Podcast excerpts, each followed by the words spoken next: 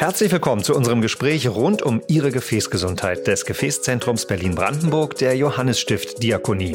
Wir möchten in diesem Podcast eine Orientierungshilfe für interessierte Bürgerinnen und Bürger sein und Fragen beantworten. Mein Name ist Harald Pignatelli. Schön, dass Sie dabei sind.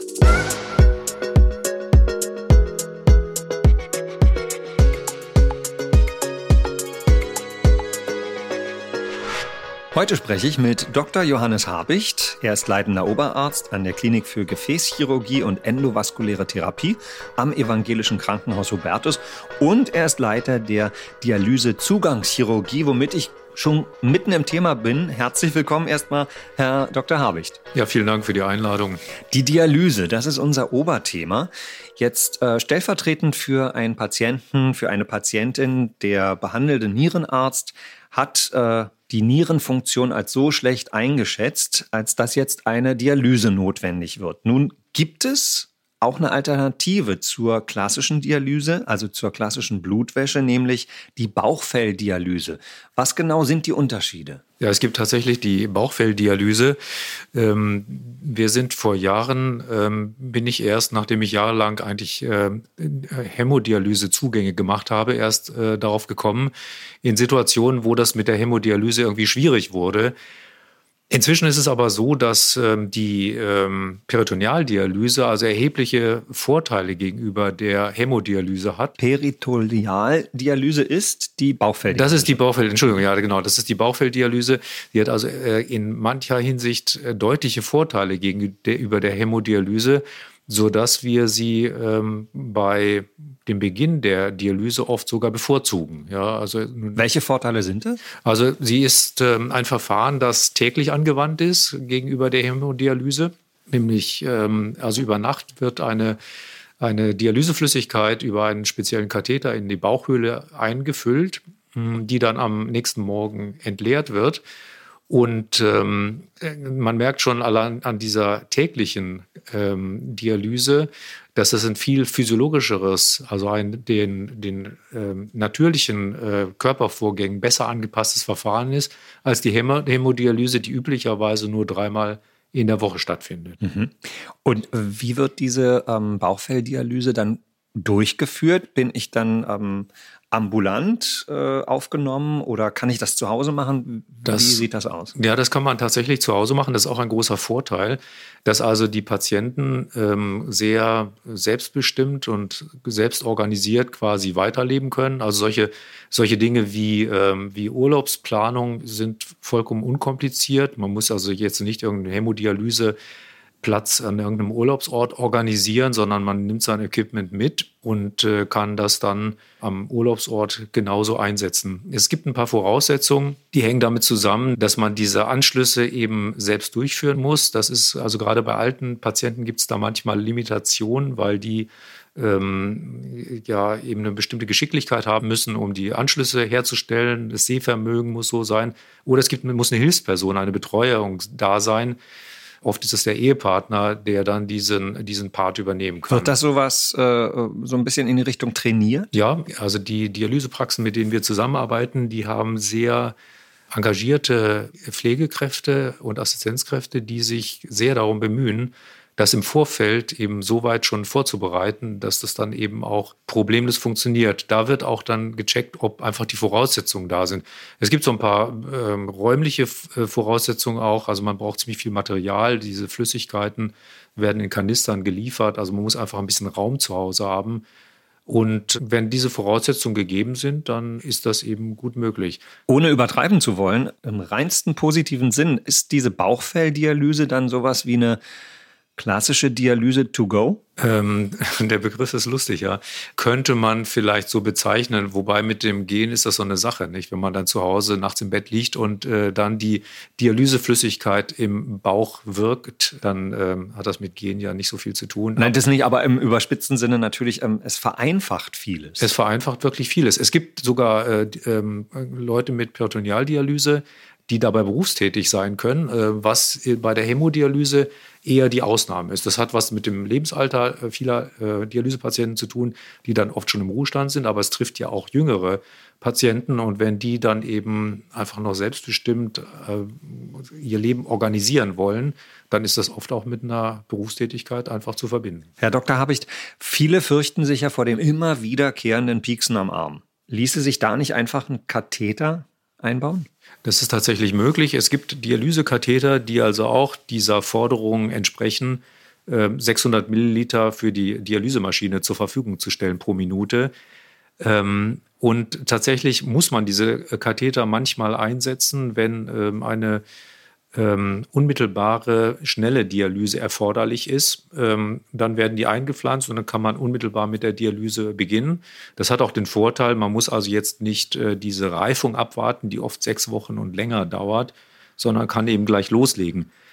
Die Katheter sind allerdings nicht die Lösung des gesamten Problems, weil sie auch entscheidende Nachteile haben. Es ist eben so, dass sie doch häufig zu Infekten führen und weil sie aufgrund der Nähe zu den Herzklappen ist, sind diese Infekte dann auch leicht mit einer sogenannten Endokarditis, also einer Entzündung der Herzklappen verbunden, die also eine schwerwiegende Komplikation darstellen. Insofern sollte man den Einsatz der Katheter nur sehr, sehr sparsam und nur in absolut dringlich erforderlichen Fällen vornehmen oder ansonsten auf jeden Fall darauf verzichten. Wie sieht es mit der Hygiene aus? Was muss ich besonders beachten? Kann ich duschen zum Beispiel? Ja, das ist eine gute Frage, weil ähm, diese, diese Hygieneprobleme sind bei dem Peritonealdialysekatheter, also Bauchfelldialysekatheter, tatsächlich ein gewisses Problem, weil es eben häufiger mal Infekte gibt. Die kann man unterscheiden in äußere, sogenannte Exit-Infekte, die den äußeren Anteil betreffen. Aber es gibt auch schwerwiegendere Infekte des Bauchfells. Und diese Unterscheidung, die ergibt sich äh, auch aus der Bauart des Katheters. Der wird also operativ eingepflanzt und äh, mit einem kleinen Eingriff in Allgemeinnarkose wird über einen kleinen Schnitt dieser Katheter in ba die Bauchhöhle, in die untere Bauchhöhle eingelegt.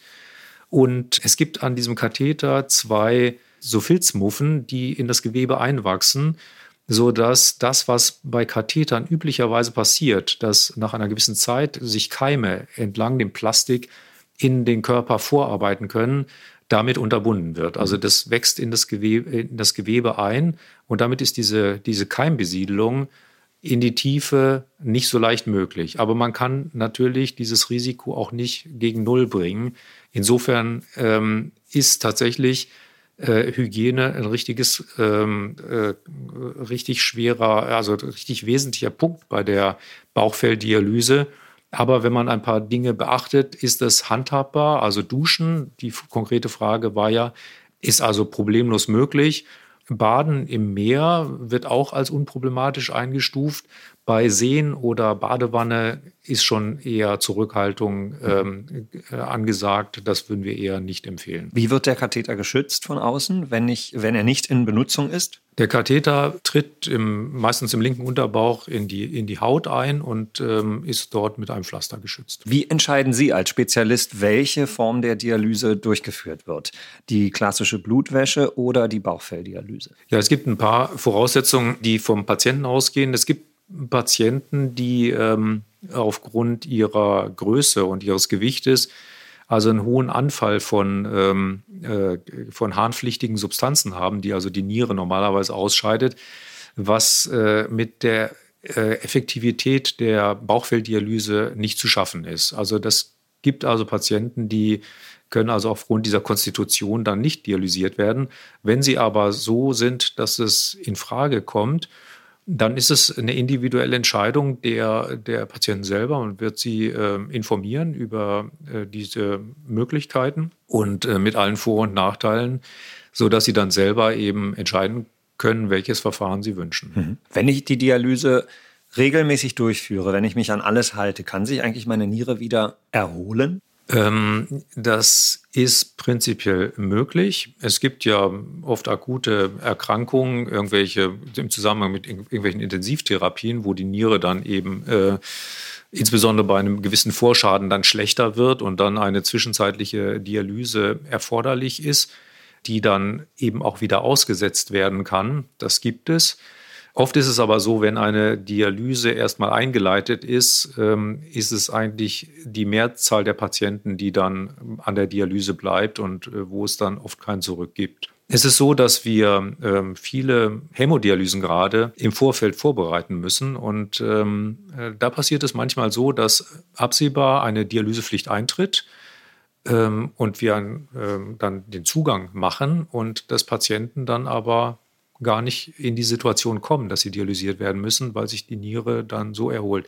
Das ist dann so, so die Grenze, ähm, wo, wo es dann kurz vor der Dialyse ist und wo die Niere dann quasi die Kurve nochmal kriegt und, äh, und es dann eben nicht erforderlich ist. Dieser Zugang, ist das äh, die äh, berühmte Fistel? Der, genau, das ist diese, diese andere Variante. Also wir sprachen ja eben über die Bauchfelldialyse und wenn man jetzt diese Hämodialyse, also die klassische Blutwäsche, äh, betrachtet, dann sind diese Maschinen, die das machen, die Dialysemaschinen eben sehr auf ein größeres Volumen angewiesen. Also man braucht ungefähr 600 Milliliter pro Minute, um äh, eine effektive Dialyse zu erreichen. Und das ähm, wird durch kein Gefäß an der Körperoberfläche, was eben leicht zugänglich wäre, erreicht, sodass man eben ähm, mit verschiedenen Möglichkeiten äh, diese, die, diese Option schaffen muss. Ja. Unter anderem auch durch einen Schund. Ja, der Schand wäre Oder eben Schand. diese, äh, genau, der Schand wäre diese Möglichkeit, ähm, wo eine Kurzschlussverbindung zwischen Arterien und Venen hergestellt wird, sodass man dann ähm, die Vene nach ausreichender Reifung, das bedeutet, dass sie im zeitlichen Verlauf dicker wird, dickwandiger und auch größere Blutmengen fördert, dass man die dann eben äh, punktieren kann. Bei den Schanz unterscheidet man, das ist eigentlich ein bisschen Klinikjargon, es gibt keine strenge Unterscheidung.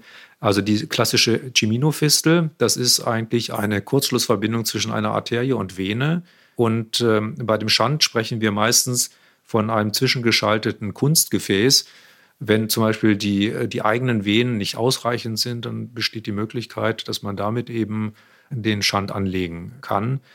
Und in dem einen Fall der klassischen Chiminofistel ohne Fremdmaterial wird dann die arterialisierte Vene, also die Vene, die dann mit pulsatilem arteriellen Blut durchströmt wird. Also mit pulsierendem. Mit pulsierendem Blut äh, mit zwei Nadeln angestochen. Über die eine Nadel wird das Blut entfernt für die Dialysemaschine, über die andere Nadel wird es eben zurückgegeben. Und wenn man jetzt mit einem Kunstgefäß einen Schand macht, dann ist das meistens so ein Schleifenschand am Unter- oder Oberarm, wo ähm, dann im oberen Bereich die Arterie und Vene angeschlossen werden. Und da kann man diesen Schand, also dieses Kunstgefäß, selbst dann punktieren, wo man dann eben über die eine Nadel auch wieder das entnimmt, über die andere Nadel zurückgibt. Was können Sie über die Haltbarkeit der einen äh, Option und der anderen sagen? Fistel, Schand? Also die ähm, die Durchgängigkeit ist äh, ein wesentliches Kriterium bei der, bei der Schandchirurgie. Und da ist die, ähm, die native Fistel, also die äh, Fistel, die man ohne Fremdmaterial anlegt, also deutlich überlegen gegenüber allen Maßnahmen, die man mit eben Kunststoff macht. Die, die Offenheitsrate ist also deutlich besser. Und das ähm, weist auch gleich auf ein ein weiteres äh, Problem hin. Ähm, also diese Schandanlage ist ja schon mal eine ziemliche Zumutung und für viele Patienten ist das einfach erstmal ein ganz schwerer Schritt, sich dazu zu entschließen. Und ein Problem in der äh, Schandchirurgie ist eben, dass die Störung dieses Blutflusses in den Schands eben relativ häufig ist. Und insofern ist es notwendig, dass man im Verlauf, wenn irgendeine Störung in der Dialyse auftritt, dann eben untersucht, woran das liegt ob irgendwelche Verengungen oder irgendwelche Erweiterungen aufgetreten sind, sodass man dann eben Möglichkeiten hat, das zu korrigieren, bevor der äh, Schandfluss richtig äh, zum Erliegen kommt und ein Verschluss vorliegt. Mhm. Wie beraten Sie den Patienten, die Patientin äh, in Sachen Zugang? Zugang? Wir sind in der, der glücklichen Lage, dass wir eine sehr vertrauensvolle Zusammenarbeit mit ähm, zwei Dialysezentren haben, wo wir also regelmäßig die Patienten sehen und ähm, auch sogar eine Sprechstunde anbieten, wo wir die Patienten auch im Verlauf weiter untersuchen können und bei irgendwelchen Störungen dann meistens mit Ultraschall ähm, feststellen können, woran das liegt.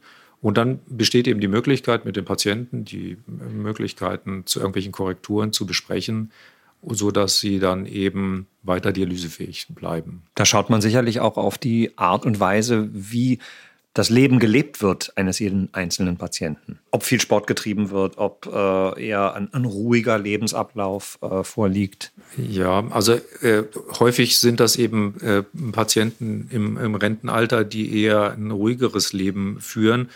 Äh, bezüglich der Aktivität kann man sagen, dass es äh, gut ist, den, ähm, den Arm, der da betroffen ist, äh, durch den Schand, also ganz normal zu bewegen. Also normale körperliche Aktivität bis hin zu sportlichen Tätigkeiten sind also gut möglich, sogar erwünscht. Es gibt sogar ähm, auch äh, Hinweise, dass ein spezielles Schandtraining förderlich sein kann für die, für die Offenheitsrate und die Entwicklung der, der Schands wobei das häufig doch eher dem spontanen Verlauf überlassen mhm. ist. Wird die Bauchfelldialyse irgendwann mal die klassische Blutwäsche ablösen können? Also ausschließlich wird das nicht so sein, weil die Bauchfelldialyse ähm, oft nur zeitlich begrenzt möglich ist. Es gibt also ähm, also die, sie funktioniert ja dadurch, dass ähm, eine, eine Flüssigkeit in die Bauchhöhle eingefüllt wird äh, und äh, das Bauchfell quasi als eine Membran funktioniert, an der der Stoffaustausch stattfindet und die harnpflichtigen Substanzen dem, ähm, dem Konzentrationsgefälle in diese Flüssigkeit wandern. Und dieser Stofftransport durch das Bauchfell, der äh, funktioniert nur eine gewisse Zeit. Ähm, das ist, sind oft zum Glück mehrere Jahre, aber irgendwann ist eben das Bauchfell erschöpft und dann bleibt nichts anderes übrig, als dann die klassische Hämodialyse zu benutzen. Herr Dr. Habicht, vielen herzlichen Dank. Ganz wichtiges Thema, die Dialyse, die Möglichkeiten der Dialyse. Und danke, dass Sie uns Rede und Antwort gestanden haben. Gerne. Wenn Sie noch weitere Fragen haben, erreichen Sie das Gefäßzentrum Berlin-Brandenburg im Evangelischen Krankenhaus Hubertus unter 030 81 008 125. Weitere Informationen und Kontaktmöglichkeiten finden Sie in den Show Notes.